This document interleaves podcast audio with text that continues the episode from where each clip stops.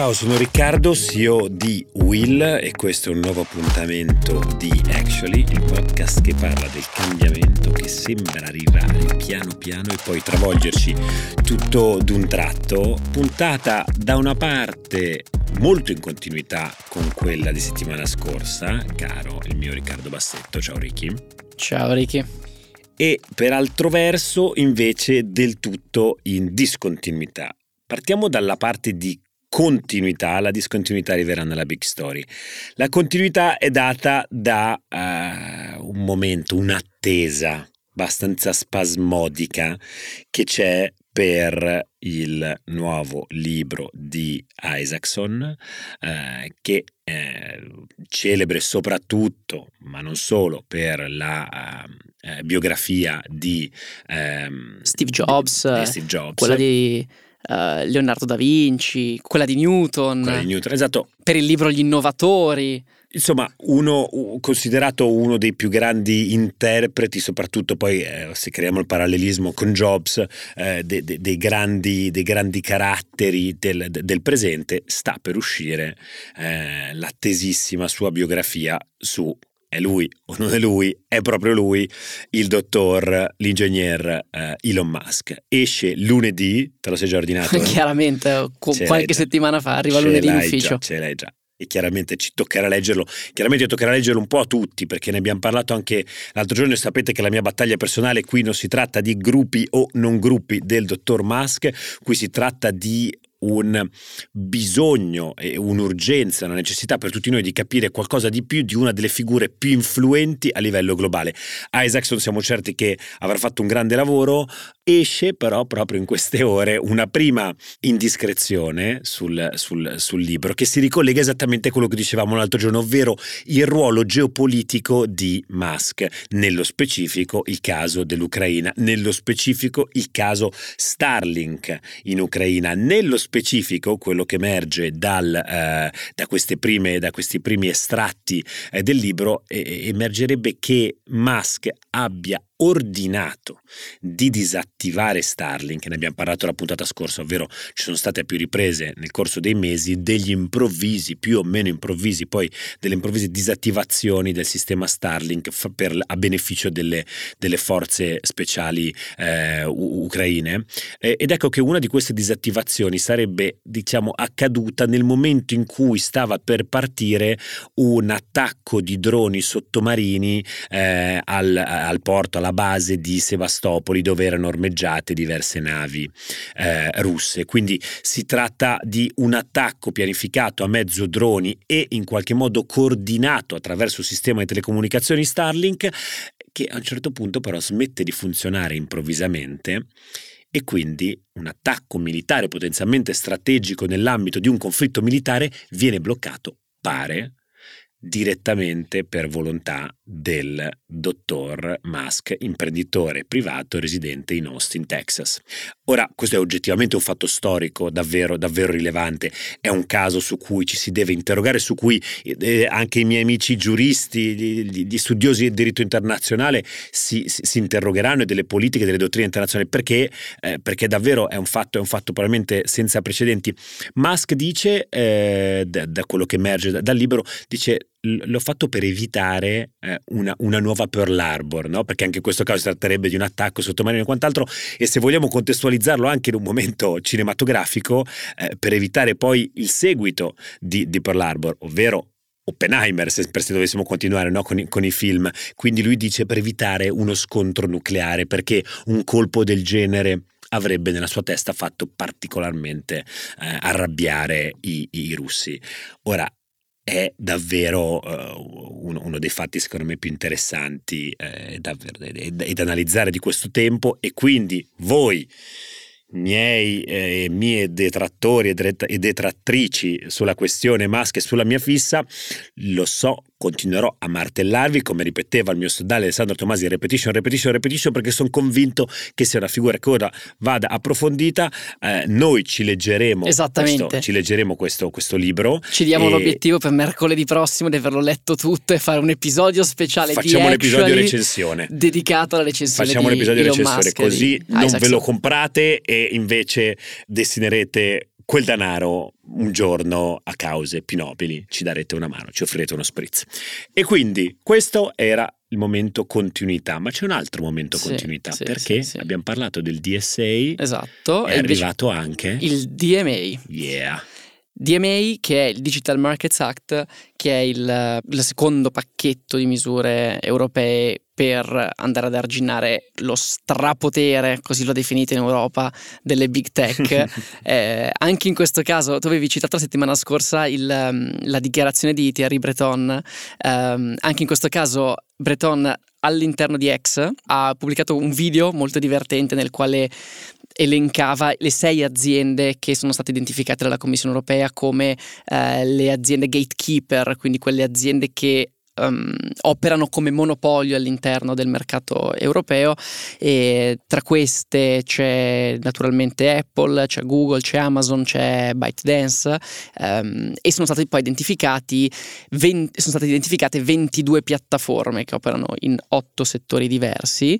Il Digital Markets Act, rispetto al Digital Service Act, va a limitare come dicevo lo strapotere di queste piattaforme all'interno del contesto europeo, e quindi in particolare ci sono, diciamo, 2 cose che dovrebbero davvero cambiare tutto. Una è la possibilità per queste grandi aziende di abilitare il side loading. Tra l'altro ne avevamo parlato prima delle vacanze, quando parlavamo dello scontro tra Apple e Epic, del fatto che Apple starebbe con un nuovo sistema operativo che dovrebbe uscire ufficialmente nelle prossime settimane, abilitando un App Store alternativo, quindi la possibilità di scaricare delle applicazioni che non passano attraverso l'App Store e sulle quali ovviamente Apple poi non prenderà quel 30% / 15% di commissione su tutti i pagamenti. Questo è la prima cosa molto interessante. La seconda è l'obbligo di interoperabilità tra le piattaforme di messaggistica. Di questo se ne era parlato tanto quando era stata presentata la norma, e quindi praticamente noi un giorno avremo la possibilità di inviare i messaggi di testo, le foto, i video tra le diverse piattaforme, anche le più piccole, quindi integrando tra di loro WhatsApp, per esempio Facebook Messenger, iMessage di Apple, servizi diversi quindi che interoperano tra di loro. Anche in questo caso qui, urca, è la prima volta. A proposito di quello che dicevamo la settimana scorsa, tra l'altro questa settimana ho letto un bellissimo articolo del New York Times che prendeva una dichiarazione di una grande executive di Meta che diceva: l'Europa rappresenta per noi solo il 10% del nostro fatturato globale. Quindi in realtà, se posso tornare poi sulla mia battaglia di cui parlavo settimana scorsa, insomma non è che siamo così rilevanti poi all'interno del mercato globale per alcuni di questi servizi. 10% è vero, su quei numeri è davvero tanto, però ecco, rimane comunque il 10% del ricavato totale, per cui vedremo quali sono gli effetti. Io, rispetto al tuo ottimismo, sono un pochino più scettico, perché sono delle misure davvero davvero potenti, ma vedremo. Ma io, come al solito, devo in questo caso farmi A, paladino delle istituzioni europee, B, paladino delle nostre legittime ambizioni di politica industriale europea, e se anche parzialmente stessimo mascherando questa regolamentazione come pura regolamentazione neutra, con un po' di voglia di fare politica industriale anti-americana, secondo me ci potrebbe stare dentro. 2 piccole precisazioni. Una cosa: i gatekeepers non è che siano identificati dalla legge come monopolisti, ci manca ancora, non è che siano monopolisti, sono dei soggetti che, superando determinate soglie dimensionali in dei settori del mercato digitale ritenuti cruciali dalla Commissione Europea, sono passibili di subire una regolamentazione più stringente. Quindi non è che è importante solo come termine, che non è che siano definiti come monopolisti, questo è importante precisarlo. La seconda cosa interessante, così per chi si diverte a fare questi gossip da techi e o regolatori, è il fatto che appunto era stata data la possibilità, anzi era stato richiesto alle società di prenotificare la propria qualità di potenziale gatekeeper. Quindi cosa vuol dire? Che la regolamentazione dice: se tu, guarda, queste sono le soglie, se ritieni di essere all'interno di questo schema, mandami la tua notification. Si sono presentati in 7 dicendo io potrei potenzialmente, e poi però submitting anche delle potenziali ragioni per dire sì, but in realtà non sono proprio dentro. Il 7° chi era? Samsung, che è riuscito a farsi in qualche modo escludere dal ruolo di gatekeepers, mentre in parallelo la Commissione ha aperto delle ulteriori invece investigazioni per capire se ce ne siano altri sul mercato che non abbiano notificato. Molto interessante, è un lavoro regolatorio complessissimo, in questo caso appunto rispetto alla direttiva sui servizi qua entriamo molto più in una dinamica di mercato. Io continuo a dire che mi sembra che partiamo da un dato di base abbastanza sotto gli occhi di tutti, cioè adesso male che vada, continuo a dire che ritengo assolutamente remota l'ipotesi che questi soggetti smettano di operare in Europa, e dico male che vada rallentiamo un po' l'incedere di questi soggetti, che per carità sarebbe sbagliato perché soggetti che innovano devono continuare ad innovare per quanto mi riguarda, però ribadisco la scala che hanno assunto questi soggetti oggi, i margini che questi soggetti oggi possono permettersi di generare, la valutazione di borsa, quindi il modo in cui il mercato premia l'esistenza stessa di questi soggetti non ha precedenti. Capisco che qualche regolatore in giro per il mondo si ponga un dubbio di natura proprio, diciamo, di economia a tratti quasi distributiva e di equità distributiva, perché si dice qua c'è un accumulo di ricchezza eccessivo, un accumulo di ricchezza anche a beneficio solo di azionisti diffusi, per carità, eccessivo, e che qualcosa si stia facendo. Non dico di essere d'accordo con questo ragionamento, ma che ci si sia posti questo problema io credo che sia importante e perlomeno mi sembra comprensibile. Ora, secondo me, avremo bisogno di approfondire con i nostri tecnici ulteriormente questo aspetto, perché ci sarà un po' più di chiarezza, e quindi chiameremo sicuramente, che sia il nostro Vincenzo Netiani, che sia qualcun altro che ci voglia dare una mano, ma credo proprio che Vincenzo anche su questo argomento qua sarà caldissimo. Esatto. Lo chiameremo a parlarne con noi. Ora però direi che dobbiamo passare alla nostra Big Story di oggi. Cambiamo completamente argomento perché parliamo di piante, argomento inatteso, lo facciamo con il supporto di Flowe. Io direi gingolino e ci vediamo di là con un ospite. Caro il mio Ricky Base, come stai? Riccardo Bassetto, che mi dicono che ti chiamo solo Ricky Base. Ricky Base o Riccardino? O Riccardino, durante, esatto. Durante l'estate qualcuno ha detto: ma perché ti chiama Riccardino? Dico perché dovreste vedere quanto è grande invece. Enorme. Riccardo sono grandi Out. Solo le mie orecchie, se posso dirvelo. Sono piccoletto pure io, però dobbiamo distinguerci in qualche modo. Però poi mi dicono no, è shaming aziendale, cioè bullismo, no, irriduttivo. Quindi Ricky Base in realtà secondo me va bene, è un nick e va bene così. Ricky Base va benissimo. No, sono molto carico perché abbiamo ricominciato bene. Abbiamo finalmente un programma e quindi da qui alla fine dell'anno andiamo dritti con delle bombe che potrebbero arrivare, che immagino che in pochi se li aspettino. C'è oggettivamente tanta roba che bolle in pentola. Partiamo oggi con una puntata molto particolare, per me in attesa, se posso dire. Innanzitutto una puntata per cui ringraziamo Flowe, che supporta la realizzazione di questo episodio. È una puntata un po' di spin-off da un altro podcast di cui siamo molto contenti per essere riusciti a realizzare qui con Will, che si chiama Flora, che è stato guidato magistralmente da Mattia Battagion, detto il Batta, non mi sembra riduttivo. Anche giusto? In questo caso va benissimo. Il Batta, autore diciamo ormai storico di Will, e invece un nuovo volto di Will, in realtà che è partita come nuova voce di Will, che è quella di Benedetta Gori, che è qui con noi oggi. Come stai, Benedetta? Molto bene, grazie. Allora, innanzitutto adesso ci racconterai un po' bene cosa è stato Flora. Però io parto con il denunciare il mio pregiudizio rispetto all'episodio di oggi. Noi che siamo techie, business e quant'altro, quando Ricky mi ha detto guarda che abbiamo Benedetta per questa puntata, e dico cavolo, ma Benedetta è una botanica. E per dirla in francese mi sono detto che ci azzecca. Ora Adesso lo approfondiamo, non voglio andare con disordine, facciamo un po' di ordine prima.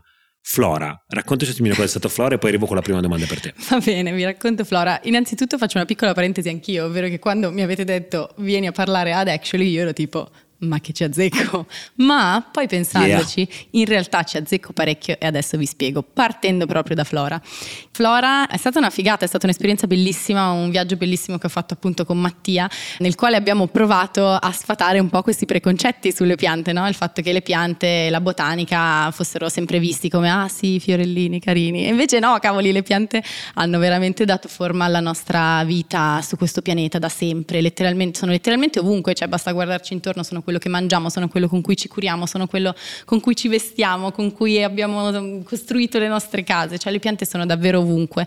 E abbiamo cercato di trasmettere quest'idea parlando di piante che secondo me erano particolarmente rappresentative. Abbiamo parlato di caffè, di piante psicoattive, abbiamo parlato di piante dimenticate come la castagna, di sistemi alimentari, di innovazione nei sistemi alimentari, abbiamo parlato di piante invasive come il fico d'India, di soluzioni basate sulla natura, abbiamo parlato di piante proibite come la canapa e tanto altro, e tutte queste piante hanno in comune una cosa, che a modo loro hanno dato forma appunto alla nostra esperienza su questa terra come la conosciamo oggi, o hanno il potenziale di darle nuova forma. E posso dirti che Flora è stato proprio Will in purezza, perché era proprio fai un figurone a cena. Io di figuroni ne faccio pochi, ma di tech invece ne parlo tantissimo, e quest'estate mi sono trovato a raccontare delle storie di piante incredibili, e quindi allontanandomi un po' dalle mie solite storie di startup che racconto alle persone che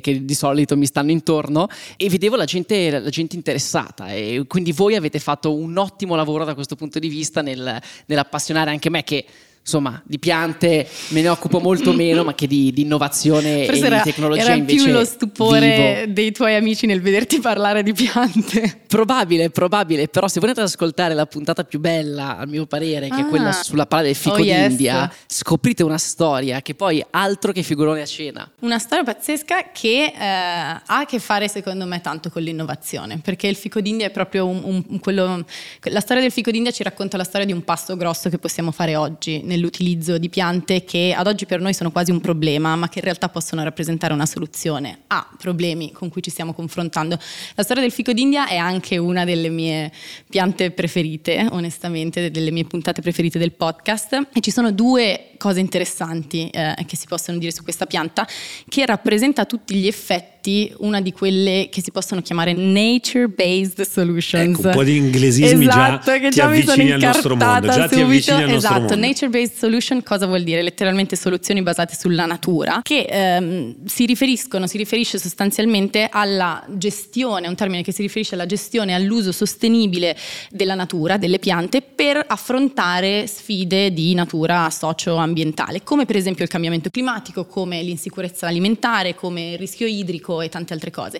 Il fico d'India in questo senso può avere un impatto sia sul tema sicurezza alimentare e innovazione dei nostri sistemi alimentari, perché è una pianta che, nonostante non tutti lo sappiano, è interamente commestibile ed è una pianta invasiva, che vuol dire che ce n'è tantissime, che non c'è bisogno di utilizzare risorse particolari tipo acqua, fertilizzanti e quant'altro per coltivarla, quindi è proprio una sorta di cibo che ci sbuca da tutte le parti e che ad oggi non stiamo minimamente utilizzando, ma che in altre parti del mondo utilizzano. Dall'altro lato il fico d'India è una pianta fighissima perché, come tante altre piante, può fare da barriera naturale contro gli incendi, perché non brucia. E questo secondo me è un tema particolarmente attuale, anche visto quello che è successo quest'estate tra la Sicilia e la Sardegna. Le piante possono essere una soluzione per non far bruciare le piante, per quanto sempre paradossale. Ci sono piante come il fico d'India, come l'ulivo, come il carrubo, che possono rappresentare barriere naturali per prevenire l'espansione degli incendi e quindi diminuirne l'estensione, fondamentalmente. Fico d'India, come anche appunto il carrubo è un'altra pianta straordinaria, si chiama Ceratonia siliqua, e oltre a rappresentare una barriera per gli incendi è una pianta nativa mediterranea che cresce benissimo, che ha un apparato radicale profondissimo, non ha bisogno di acqua, quindi anche lì piante anti-siccità, e i cui semi contenuti nei frutti dai cui semi si può produrre una farina pazzesca, ultranutriente e gluten free pure, quindi anche lì piante che abbiamo letteralmente sotto il naso e con le quali potremmo davvero fare dei salti da gigante a livello di innovazione, sia dal punto di vista dei sistemi alimentari che della gestione del rischio degli incendi causati dalla crisi climatica, ma che ad oggi ancora facciamo fatica a vedere perché sono piante e nessuno vedendo una pianta dice ah, innovazione, futuro, tecnologia. Anche se però come dicevi tu prima, e qua io pian pianino tolgo la mia maschera di finto challenger alle tue posizioni, effettivamente la storia di branche molto importante, diciamo così, dello sviluppo umano degli ultimi secoli e non solo, siano profondamente legate all'utilizzo di piante. Penso innanzitutto a un settore di cui abbiamo parlato anche tanto in passato, che è quello farmaceutico, che certo, da lì parte, e poi diciamo la chimica si applica a anche sì, l'utilizzo di piante. E mi chiedo, da questo punto di vista, hai parlato diciamo di, per esempio, il caso del fico di nio, tra virgolette, è un lavoro che la pianta fa per prevenire quasi indirettamente dei problemi contro cui noi oggi rischiamo di andare a sbattere. In che modo invece l'uomo oggi sta utilizzando le piante, mi viene a dire, per utilizzare anche i nostri linguaggi, sta investendo in piante per far fronte alle grandi sfide globali? Cioè, qual è la pianta best seller in questo momento, se dovessi dire? Noi cerchiamo sempre, no? Parliamo delle start-up che raccolgono più investimenti. La start-up del mondo in questo momento sono quelli che fanno intelligenza artificiale, no? Certo. Esiste, l'anno scorso erano tutte le start-up che riuscivano a buttare sul metaverso, quindi tecnologie che possono essere applicate rispetto ad un determinato trend. Non so se è una domanda che possa aver senso, ma c'è una qualche area anche, no? Diciamo della botanica, che in questo momento potresti definire come un'area in boom, perché cavolo, si è capito che potrebbe essere una risposta alle sfide del presente. Assolutamente sì, mi viene in mente una cosa che adesso la dirò e suonerà super controversa, ma in realtà è un tema molto forte nell'ambito della ricerca botanica, ed è quello della canapa. No, non stavo per dire la canapa. No, tu solito veneto che volevi parlare male. Perché non stavo per dire il nome di una pianta, ma se dovessimo chiaramente nominare una pianta superstar, la canapa sarebbe ai primissimi posti della lista. Quello che stavo per dire è più un tema di ricerca, una linea di ricerca, che è quella del miglioramento genetico delle piante. Cioè, e qua entriamo nella parte più tecnologica della ricerca, perché con questo abbiamo a che fare. Cosa succede? Che abbiamo dei problemi gravissimi che oggi affliggono il nostro pianeta e la nostra società. Siamo molti su questo pianeta, abbiamo degli stili di vita particolarmente insostenibili, quindi pesiamo molto su questo pianeta, e il modo in cui mangiamo è una delle cose che pesa di più su questo pianeta. E quindi gli scienziati si sono interrogati su vari scenari possibili di futuro, no? Ma allora, se riducessimo il consumo di carne, riusciremmo a ridurre la perdita di biodiversità di questo tasso. E invece, se mangiassimo questo al posto di quell'altro, bla bla bla. Ok, se riuscissimo a sprecare di meno, allora impatteremmo così. In realtà una delle soluzioni più forti per arginare la perdita drammatica di biodiversità è quella di ottimizzare quello che produciamo, quindi fare in modo che quello che coltiviamo renda di più. E ci sono vari modi per farlo. Ci sono modi più tradizionali che hanno a che fare con l'agricoltura rigenerativa, la permacoltura, quindi coltivare in modo più smart, quindi mettendo insieme all'interno dello stesso campo, per dirla in termini semplici, più specie diverse che interagiscono in modo intelligente tra di loro, creando una composizione del suolo molto sana e particolarmente produttiva, e quindi rendendo più del normale. E poi ci sono delle soluzioni un pochino più fantascientifiche, per usare un termine un po' stupido, ma che sostanzialmente hanno a che fare direttamente con la modifica del corredo genetico della pianta, per fare in modo che quella pianta che prima ti rendeva X adesso ti rende X alla seconda. Gli OGM. Gli OGM sono piante geneticamente modificate, però diciamo anni 90, come dicevate. No, esatto. In realtà attualissimo. Però chiaro. Non tutte le piante geneticamente modificate sono OGM. Noi abbiamo modificato geneticamente le piante letteralmente da sempre, da quando abbiamo iniziato a domesticarle. Diciamolo. Esatto. Poi per la legge ci sono delle piante modificate geneticamente in un determinato modo che corrispondono alla definizione legale di OGM. Quindi non tutte le piante modificate geneticamente sono OGM, ma tutte tutti gli OGM sono piante modificate geneticamente. Però oggi questo è un tema caldo a livello di ricerca scientifica, perché non si parla soltanto di organismi geneticamente modificati, ma di organismi migliorati, cioè si chiama crop improvement e sostanzialmente è una pratica agronomica ad oggi che si basa sull'incrocio di una pianta che viene coltivata con i suoi parenti selvatici. Cioè, ciascuna delle piante che noi mangiamo e che coltiviamo deriva da una pianta selvatica. Ci sono centinaia di piante selvatiche che attraverso una serie di modifiche avvenute nel corso dei secoli sono diventate quello che conosciamo oggi. Basti pensare che tipo i broccoli, il cavolfiore, i cavoletti di Bruxelles derivano tutti dalla stessa pianta selvatica, che ha un aspetto completamente diverso, ma dalla quale sono state selezionate delle caratteristiche che ci piacevano di più, tipo le foglie, o tipo i fiori, o eccetera eccetera.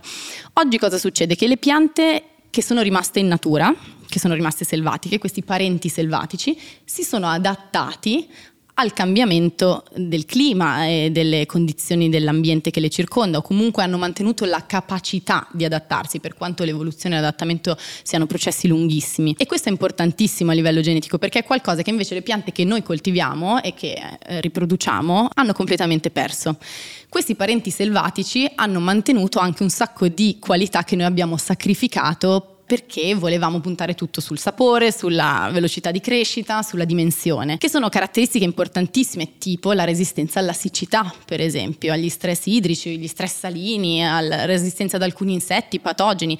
E quindi reimpiantando questi geni nei loro parenti coltivati noi potremmo essere in grado di ottenere delle piante molto più resistenti, e oggi è essenziale, e questo può essere fatto attraverso l'incrocio, per esempio. Questa cosa oggi sta già avvenendo? Questa cosa oggi sta già avvenendo, c'è moltissima ricerca, tra cui la mia, che punta a testare, per esempio, quali sono i parenti selvatici più resistenti, quali sono le qualità che possono essere utili per rendere quello che mangiamo più efficiente da un punto di vista della coltivazione, e poi si va avanti con proprio l'ingegneria genetica, si passa a lavori in laboratorio o lavori appunto nel campo, come si faceva una volta. Queste sono delle figate, soprattutto perché a me piace sempre affrontare questi temi, perché ci aiutano a sfatare delle diciamo sorte di credenze. Io odio, devo dire con perlomeno una parte di me stesso, la sacralità tradizionalista e conservatrice con cui noi ci approcciamo, soprattutto in Italia, naturalmente in Italia, indirettamente anche al mondo della botanica in quanto legato al cibo. Tu e qua stai sfondando una porta apertissima. Beh, è un grosso tema, no? Cioè, esatto. Si lega molto al conservatorismo italiano, e quando queste due cose si toccano noi diventiamo antiscientifici, rigettiamo in ogni modo qualsiasi metodo di razionalità a cui siamo per fortuna abituati a pensare magari su altri ambiti, ma quando vai lì no. Essere il pomodoro raccolto con le mani callose dell'agricoltore, non c'è altro, non si fa ricerca, non si può cambiare, e quella cosa lì per me è una cosa che mi manda in bestia. Però al netto delle mie paturnie, volevo riprendere, sempre per continuare sulla mia domanda diciamo iniziale, che è un po' come oggi le piante in qualche modo ci stanno aiutando a governare il cambiamento del mondo e grandi shock a cui siamo sottoposti. Le abbiamo menzionate prima, le Nature Based Solutions, esatto. Noi le abbiamo io le ho conosciute nei primissimi episodi che avevo fatto di città, come delle soluzioni botaniche, non lo so, sì. O parzialmente botaniche, per far fronte ad alcune delle più grandi sfide che le nostre città oggi devono affrontare. A, è corretta questa definizione? B, anche qua portaci, dacci la chicca da giocarci a cena, cioè portaci lì dentro, che cosa è in hype nel Nature Based Solution in questo momento? Ok, va bene, se parliamo di città ci sono diverse cose che sono in hype, forse dire tetti verdi è un po' banale perché se ne parla tantissimo, ma quella è un esempio molto conosciuto di Nature Based Solution, quindi mettere delle piante sui tetti e sulle pareti delle città è una soluzione efficacissima a varie cose, all'assorbimento dell'acqua, al regolamento del calore, delle città e al sequestro di anidride carbonica e varie cose, però ce ne sono altre che magari sono un pochino più sconosciute. Diciamo, le piante servono anche per tante altre cose, tra cui filtrare l'acqua, per esempio. Questa è una cosa che non tanti sanno, che è molto interessante, si chiama fitodepurazione ed è una cosa che alcune piante sono in grado di fare attraverso il loro apparato radicale. Quindi cosa succede? Che sono in grado di purificare le acque reflue o l'acqua piovana, praticamente assorbono l'ossigeno dall'atmosfera e lavorano in maniera simbiotica con dei batteri che stanno sulle loro radici, con i quali scambiano l'ossigeno, e in cambio i batteri fanno questo lavoro di depurazione dell'acqua che la pianta poi assorbe dall'apparato radicale.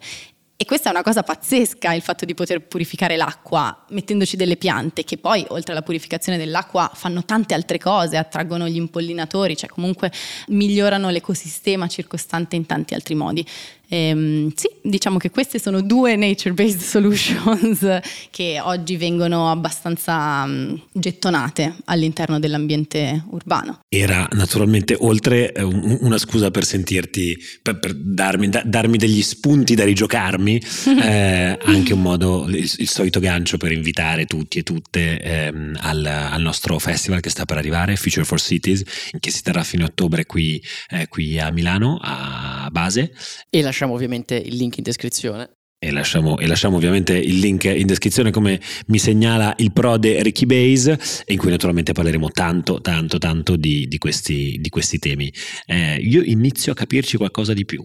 No, però io invece ho un tema, cioè non so se sono stato biased anch'io dall'ascolto di città, dagli episodi che avevi fatto tu, Ricky, con Stefano Boeri, e invece poi quelli che aveva fatto anche Paolo Bovio, tornando sul tema, cioè se le nature based solution sono soluzioni solamente adattabili alle città, per ricostruire un ecosistema naturale all'interno della città, o se invece le nature based solution sono anche soluzioni che si utilizzano per altri aspetti, per andare incontro ad altre enormi sfide. Adesso io torno sul tema canapa, non prendetemi in giro, però era uno degli episodi che mi era piaciuto di più, perché l'applicazione della canapa è infinita e la cosa che mi aveva colpito di più è che fino agli anni 60 noi la utilizzavamo pressoché quotidianamente per costruzioni all'interno di diverse industrie, e poi a un certo punto si è persa, forse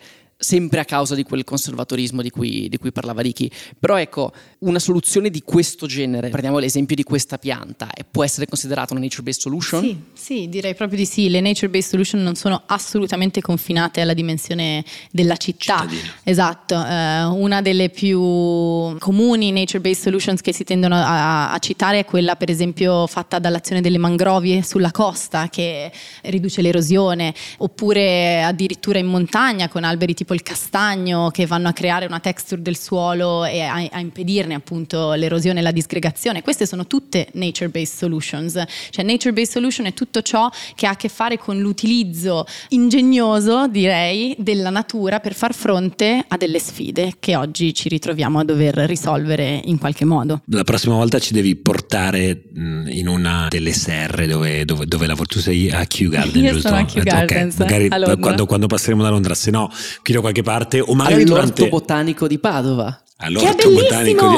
guarda che io non ci sono mai stata. Ti ascolto. Non ci sono mai stata, ma ci voglio andare da sempre. È uno dei primi orti botanici in Italia, cioè deve essere meraviglioso. Sì. Mia nonna me ne parla sempre. Ma non vorrei dire una stupidaggine, io ci ho fatto tanti viaggi, gite scolastiche, perché chiaramente si andava o lì o a Venezia da Padova, e c'è l'albero più antico del mondo dentro l'orto botanico di Padova. Sono abbastanza mi sicuro di questa cosa. Beh, chiediamo di fare un fact check. Non so quanti ne ho visti di alberi più antichi del mondo. È vero, in ogni orto botanico c'è l'albero o più grande o più antico del mondo. Esatto, sfatteremo anche questi miti. Magari organizziamo durante il festival di Future for Cities una passeggiata tra scienze botaniche in giro per Milano per scoprire qualcosa, su Nature Based Solutions applicato alle città. Io direi, Benedetta, grazie mille per averci portato e supportato. Ma grazie a voi per questa chiacchiera, spero di aver sfatato un po' i tuoi pregiudizi sulle piante. Le piante ci stanno a dà una mano, ce l'hanno sempre data. e direi che saluto anche tutti e tutte, ci sentiamo alla prossima puntata di Actually. Ciao a tutti.